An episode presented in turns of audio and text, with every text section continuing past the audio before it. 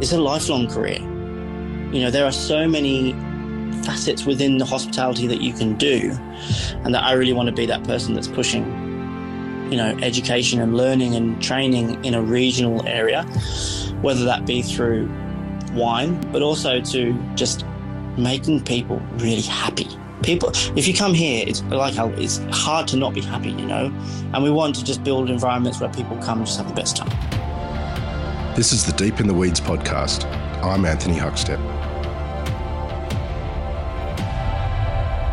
We've spoken to many professionals who have talked of the incredible experience of heading to Europe and particularly the U K to further their careers in hospitality.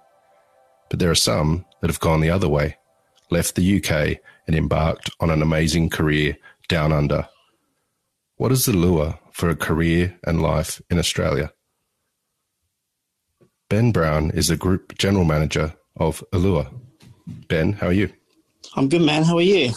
Good. You've been involved with some pretty incredible venues in Australia. Um, how, how much of your hospitality career has been in Australia? Um, well, I've done, I've been here now almost thirteen years, and like I've spent those prime years, you know, twenty to I'm thirty-five this year, working in Sydney pretty much. And um, I've literally just, just before Christmas moved up here to Foster to, to start a new little part of my life. Well, you're you're on a new adventure and started a new role. But before we dive into that, take us back to the U K. What, what was food like for you and your family as a kid? Yeah, food was like pretty much everything. My dad worked for Bird's Eye Peas for forty years. Um, so like he had his own farm, and then in the in the in the summer for six weeks, he used to work about ten weeks, twelve-hour days on the pea harvest. So it was like going to see him sitting in a field of peas, potting peas, eating them. Like that's my f- original memory of any type of food, um, which is now probably why it's my favorite vegetable, you know.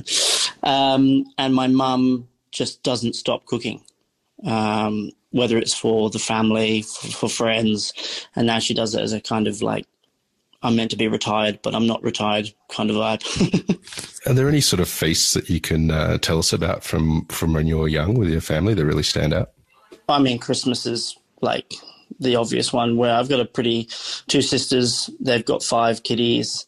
At the time, you know, all my grandparents were alive. So Christmas Day would have been like twenty people, and they would have all been at the farm or my parents' house. And, you know, everything was there, you know, big entree, lots of salmon, and then the main course would have been all the vegetables mildly overcooked. I, hopefully my mum won't listen, but mildly overcooked, and then just as much meat as will feed twenty people for like four days.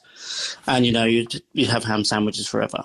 Um, but that kind of slowly got me into it, into cooking, because I wanted to help year on year. And then when I got old enough, I eventually... she didn't like it, but I did cook Christmas lunch once. So wow. Well, tell us about you, that you cooked Christmas lunch once. What, what did you cook? I mean, it was pretty classic. It was actually a year that I came back. I moved to Australia in two thousand nine, and then that was in February. And in Christmas two thousand nine, I went home as a surprise, and I surprised them on uh, the twenty-third. Only my sister's husband knew, and I flew back to England. I got the express bus back to North, Norfolk, which was another four-hour drive, and then he picked me up and dropped me outside the house, and I just rocked up, and it was like the most beautiful thing. It was only been like six months, but it was so beautiful, and I was like, I'm going to cook because I'm back. And um, it was, uh, I remember Mum, after I got back to Australia, she was like, did you buy this from the butcher? And I was like, yeah. She's like, we don't normally buy that sort of meat from the butchers. It was like two hundred pounds or something for this roast, this piece of beef. Um, we did beef and turkey and Yorkshire puddings and sprouts and parsnips, carrots, most of it from the garden, like a real English Christmas lunch. Take us back to the moment when you started to think about hospitality as a career. What were the first stepping stones for you? Uh, again, it really actually involves my mum. Um, There at the, at the at that time, the best restaurant in Norfolk was a place called Morston Hall Hotel. It had one Michelin. It was like a little country house hotel, five rooms, and they did a dinner service, which was a set time. So everybody went at seven o'clock for drinks. Everyone sat down at seven thirty, and it kind of worked like a wedding vibe, that thing. Anyway, my mum used to babysit the owner's kids, and they were looking for a kitchen hand. And my mum was like, well, Ben's not doing anything. More than anything, he's annoying me. You, should, you can, he can come down and do it. So I think I was like thirteen or fourteen, and I just went and did the, the dishes for like a few nights. I would say probably after about half an hour, I was like, this is the best. I want, I want to do this forever. Um, and that's where I met my like first mentor, Isaac, who was the manager of the floor at that point, who just oozed charisma and just happiness and just smiled all the time. And I was like, oh, I love this, this kind of vibe. And that was like the initial, the one, the first like, okay, this sounds, this feels good. What did you take from your time uh, working under Isaac and in that establishment? Well, I did, I, I wanted to be a chef. Like I loved cooking. I loved the idea of like vegetables and meat. Even though I was young, quite naive, I just loved the idea of all this stuff. And Norfolk produce is, is great. You know, in the summer you get the most beautiful strawberries. Um, and so for a while I was cooking. And then one day it just dawned on me that I was like, I don't really see much sunlight. This kitchen was pretty dark. So I was like, I, I, I kind of like talking to people. I'm just in this little corner. And I was, I just said to them, hey, I'd love to maybe have a go on the floor.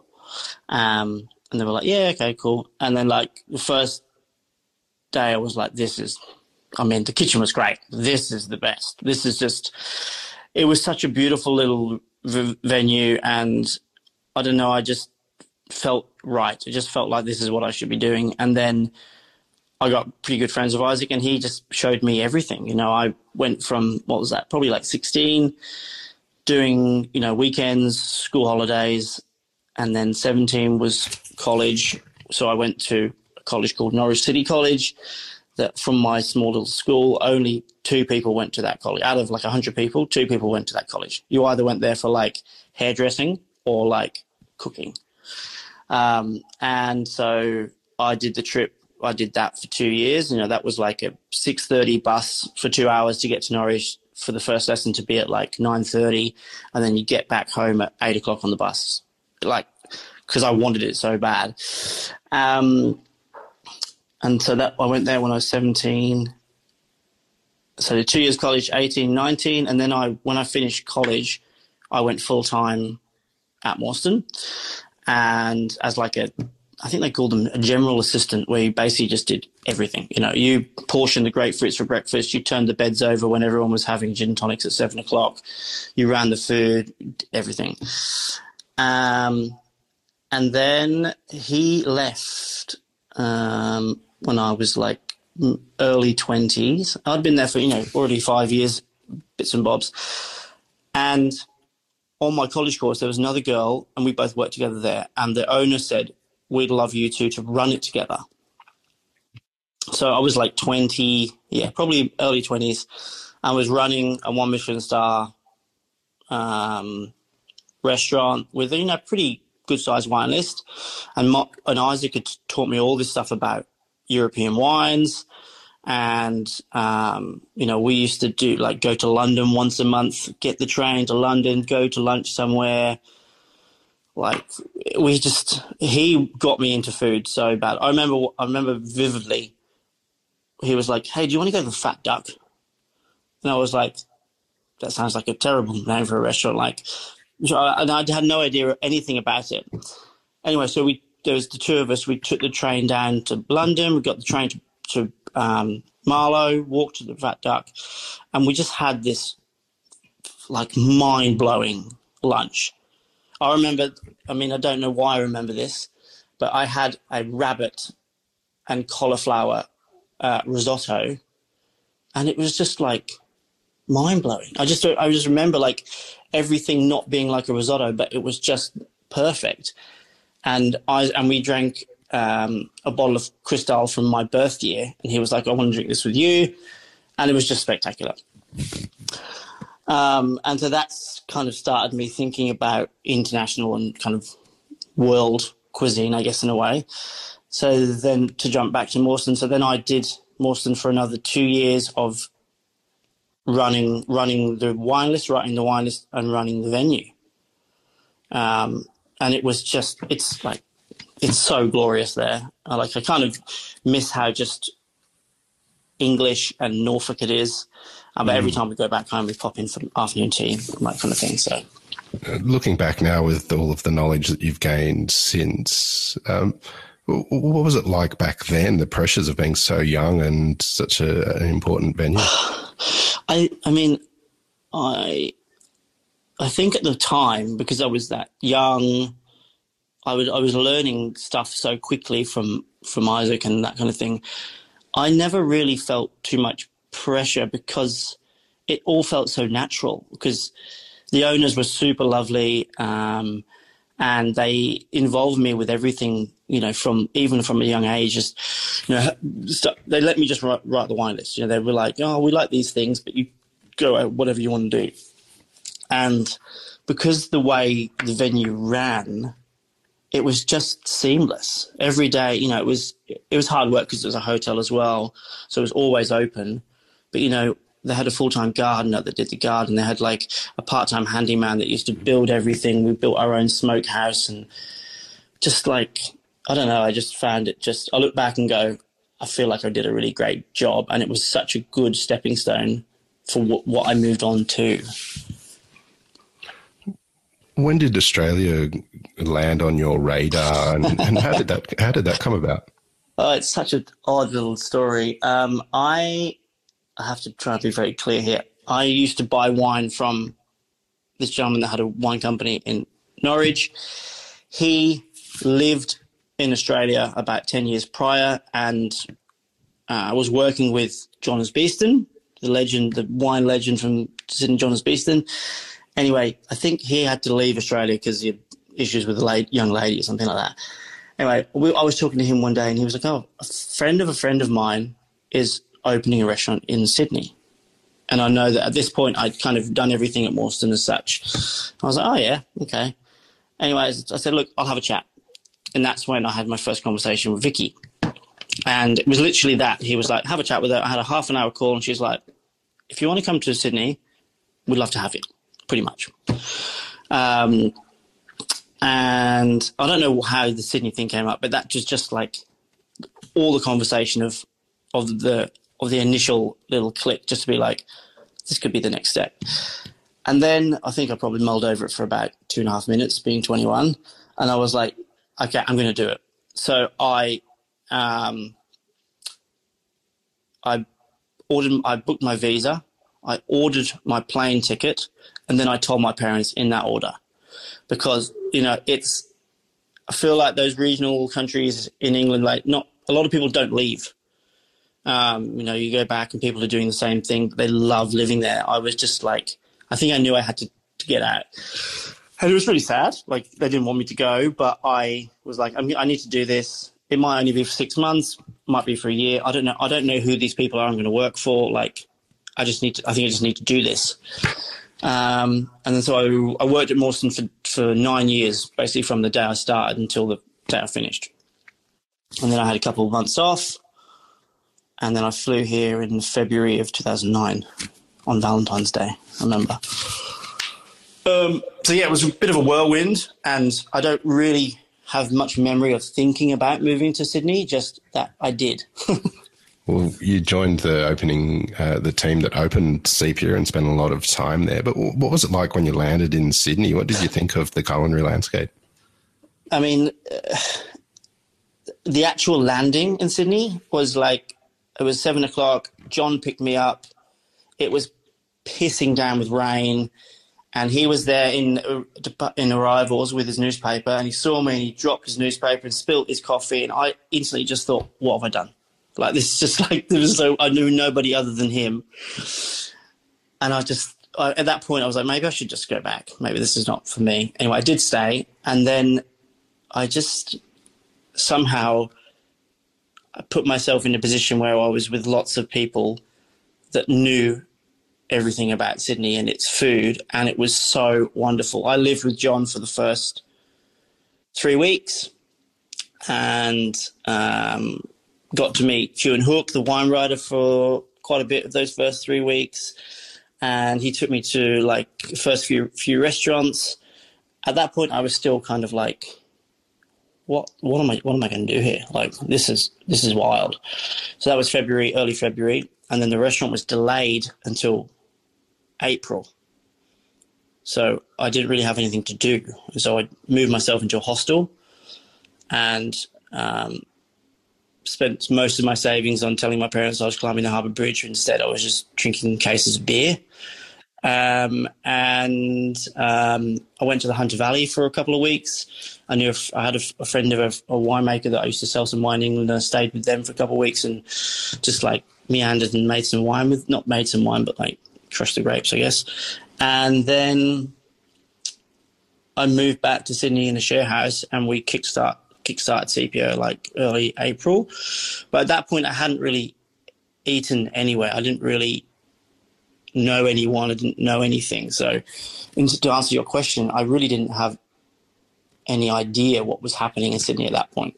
C P O, when it first started, was very, very different to the incarnation that we saw a decade later. Um, and you were part of that whole journey that of change that it went through. Um, tell us about the early years, what it, what it was like uh, finding your feet in Sydney and becoming part of this restaurant that gradually built and built. Yeah, I mean, the the the origins are, are relatively fuzzy for me now, but I mean, the the I think the plan was was just to open a really good. I mean, I use the word brasserie quite fluidly there, but, but a really good, solid city restaurant with great wine list. It looked beautiful. You felt elegant. You felt like you should dress up and have a good time. And then just, I think it was almost instantly, it just turned into something a little, little less more entremet dessert and a little bit more, uh, maybe we should stay in this room for longer when you're having dinner. Um, and I think it was after, you know, two years maybe or eighteen months that we moved to a more kind of tasting menu vibe. And that's when I think we, I think Martin and Vicky knew that they, they wanted to create the best restaurant in Australia or, or Sydney, you know, and everyone was on board. Um, and at that point I was Rodney's assistant as a sommelier. And so I was just had all these wines in that I was able to work with that I'd never, that I'd never even heard of, you know. When I was working at Morston, the only you, you see like three Australian wines and you'd be like, God, they're the best. And you get here and then you'd be like, oh, okay, there's another ten thousand wines, you know. Um, and so that was pretty special, you know, and then it just built and built and built. And, you know, I was there for just shy on ten years, you know, and by the end of it, it was, you know, this this kind of like food theatre. You know, you, you you don't come, you didn't come to Sepia for an hour and a half. If you did, you didn't know what, you, you were in the wrong place, you know, essentially. And it was about theatre and food and wine and conversation and people having a really great time and feeling really special and celebrating, you know. And it, and it, and it did all that stuff. Um, Martin, Ben's uh, food is extraordinary, but Sepia was not only known for that extraordinary culinary sort of exploration, but the the way that the front of house team um, delivered on their promise. And tell us about what it was like in that front of house team and and delivering such a, a, a warm sort of professional offering that you did. Yeah, I think the key to that part was is that it's really easy to to be stuffy and to be a robot in that scenario, you know, and that was r- drilled into me when I first got there. And then once after, after five years, I became restaurant manager. So that was kind of my foray to build a, a, a really good culture within staff, which portrayed into the service. But, you know, this was, you know, trainings two times a week, um, you know, constant refinement. That, I mean, you, I'm sure you're, you know, you're familiar with what happened. It was constant refinement. And if something didn't quite work one day, the next day we just change it and change it and change it and make it right. Um, but we all, you know, we were also really fortunate to employ some really amazing, young, really special people that have now gone on to, to do really good things. And, um, but that was the key, you know, there were, there were no like um, like seasoned pros as such as you see around Sydney. They were all like young, really wanting to learn. Most of them were taking hospitality seriously, like a career rather than just a job. And that was kind of, I think, the first movement that I under, that I kind of witnessed in my head and also in Sydney, that people were taking it really seriously, you know, because it is the best job in the world. Tell us about the front of house experience and how you deliver such a special experience. Your recall to tell a story of a wine has always been exceptional, and the intricacies of a dish. But when it comes to the service, what what's important? Important, I mean, there's like lots of points, but key points is the first interaction, you know, the welcoming. That is, I mean, I've listened to a lot of your podcasts and a lot of people have said that, you know, but it is so important to meet and greet someone with a smile, irrelevant of how you're feeling or how, you know, or what's going on in the world, that they're there for a good time. And you've got to, you have to give them that good time. Um, and it's that just, even just a hi, even if you can't get there, you know, this, this is kind of very training Ben Brown talking here, but you know, like, even if you can't get there, you tell all your staff that you have to say hello. It instantly puts people at ease. It instantly pe- knows people are being looked after, even if they're not with someone. And then, you know, hospitality is almost as simple as just keep making people happy and just having the best time.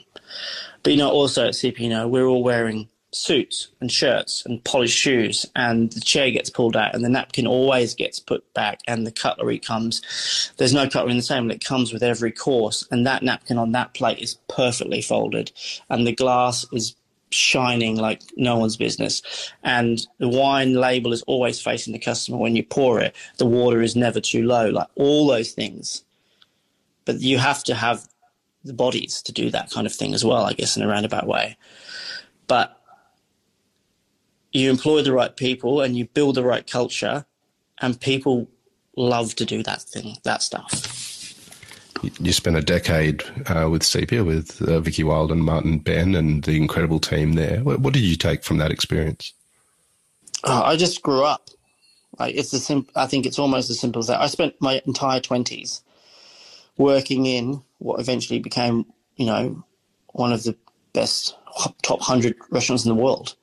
And all we strived to do was, in an arrogant way, was to be the best. We wanted to be the best restaurant, and everyone that came there have the best time and, you know, be full as a restaurant and just serve people. And I look back and, you know, I, I grew I grew up as a person. I grew I grew up as a and as a, as a manager. I, you know, I built lots of skills in terms of people management, which have definitely helped me even post C P A.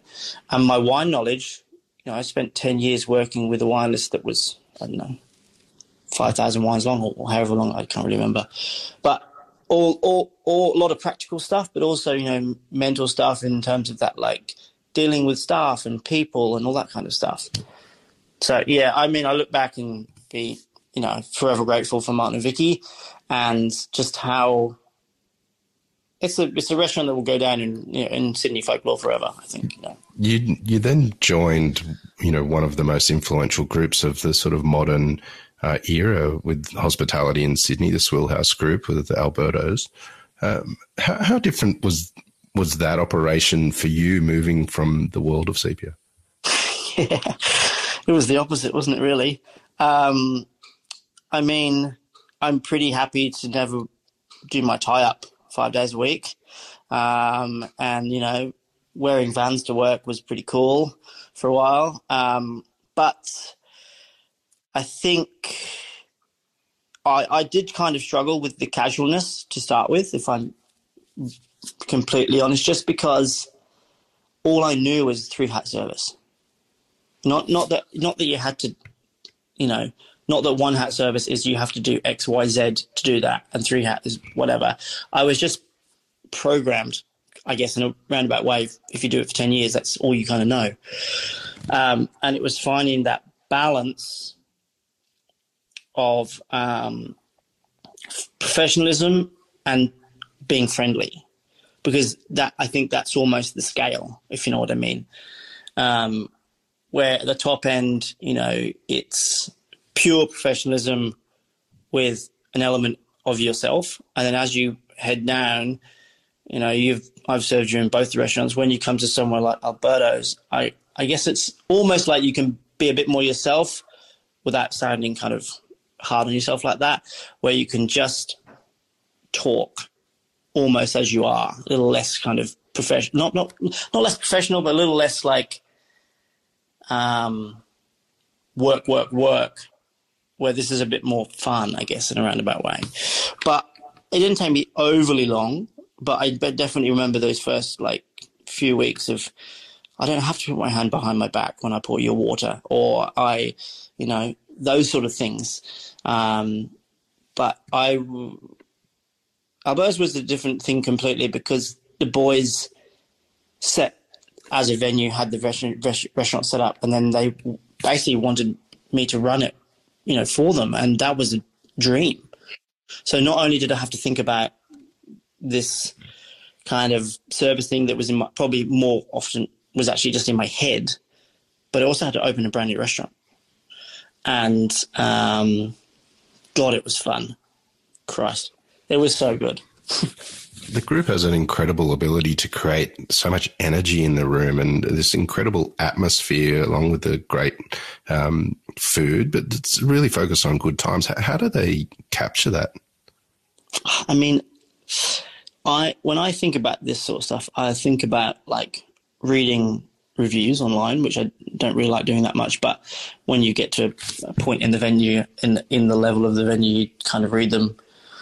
Um, and the common thing is that people say they have good food, good service, and good vibes, or something to do with things that are out of your realm in terms of cooking, food and drink. And I think what the boys do so amazingly well is they just build somewhere that you want to go again and again and again and again, you know, whether it's you walk into Alberto's and there's these big Italian um, posters on the wall, or it's a song that you've heard somewhere that's, and you, and you, and your body just kind of moves, or your brain's thinking about other things, you know, and, or you go to Hubert and you, you know, sometimes it takes me ten minutes to walk downstairs because I'm just like in awe of being there, even for working for the company, the same thing, you know. You think it would get boring, but even if you do fifty management meetings there and then you go for dinner, you're still enamored by what happens. Um, they just they just get it, I think, also. Um, and that's, I think, like you put, like you said, Alberto's just had that. You know, you walked in there. It was really hard to not have a good time in there, I find. You've you've been a massive part of the Sydney culinary landscape for, for over a decade now, but you've you've headed north with a new gig and you're out of out of Sydney. Tell us about that decision and, and what you're doing. Yeah, um, well, what happened was, I mean, it actually happened on the first day of Alberto's, where um, we opened at five o'clock, and my wife called me at ten to five. And she said, I'm pregnant. And I said, oh, shit, that's great news. How do you feel? And um, it was all just like, that's something that I had wanted to have in my, my entire life, was a little family. And then so we had Lily, which was great. And then um, two years later, we had Monty, this this other little chubby boy that we've got now. And at that point, it was, you know, working five nights a week till one a.m., um, not seeing the kids that much. It was that balance that I loved Alberto's so much, but I still wanted to, you know, obviously be, a, be as much of a dad as I could. It just got to the point where we had to just kind of think about ourselves a little bit more. And, you know, I'd done almost twenty years of full on me being in hospitality, that kind of vibe. And, um, so we kind of were thinking about what, what can we do, where can we go that's a little bit more. We both grew up regionally. My wife's from Adelaide, region Adelaide. I'm obviously from Norfolk. So the kids grew up on farms and we really wanted to have that for our family. Um, and then it essentially happened that the owner, Ben, who owns Isola, the venue here, came to Alberto's a couple of times and we got chatting. a few times, and um, I my in-laws live up in Foster, and a couple of times I called them and said, "Hey, can you send? Can you do a delivery for them? Whatnot?" Out of the blue, he just texted me, said, "Hey, can are you free for a chat?" And um, I was like, "Sure." And he called me and said, "Hey, look, I've got this thing. I don't know if it's if it's what you're feeling, but I've got this opportunity in Foster." And I mean, I'm not a universe guy, but this is like grandparents, like a really beautiful venue, and everything that we kind of wanted into one. Um, it was really hard to leave Albertos, and uh, I'm still besties with them all. I, I love them to bits, but it, would, it was the thing that we had to do in our life now. And we and we just made the call, and we moved up here just before Christmas. So now we're living regional, five minutes from the beach, although I hate sand, so I'm teaching myself to hate sand less. Um, and, you know, working in this glorious little spot that's the old boat shed on Wallis Lake.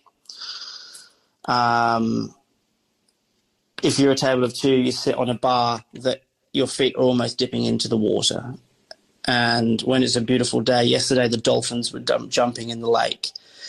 And, you know, the food is just the most delicious, like, Mediterranean fare. It's a menu that you read and that you know what you're going to get. You know, I think five years ago, people would have said four hours from Sydney. No way, I'm not. That's too far. But I think now people are just like, that's easy. And so we're seeing more and more, you know, people like me move into regional areas and regional dining getting just getting better and better and better, and people caring. And that's that's kind of where we're at now. We've had a lot of people on the show talk about the changes that have happened in their lives because of the last couple of years, but coupled with that move out of Sydney and into the place where you are, has it had an impact on you the last couple of years and this big change that you've had?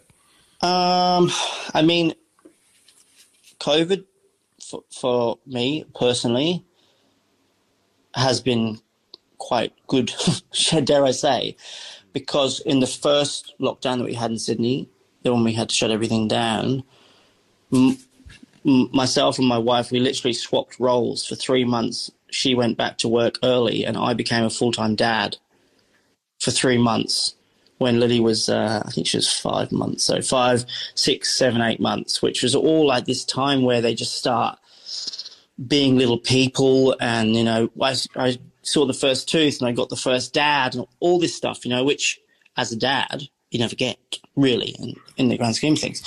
So I had this like incredible three months of, you know, cooking every day for them. You know, she was at this point where she's having little purees and I was cooking like a restaurant for a five-month-old, you know, like I wanted to garnish her food and all this stuff, dumb things that I was doing, but it was just so beautiful.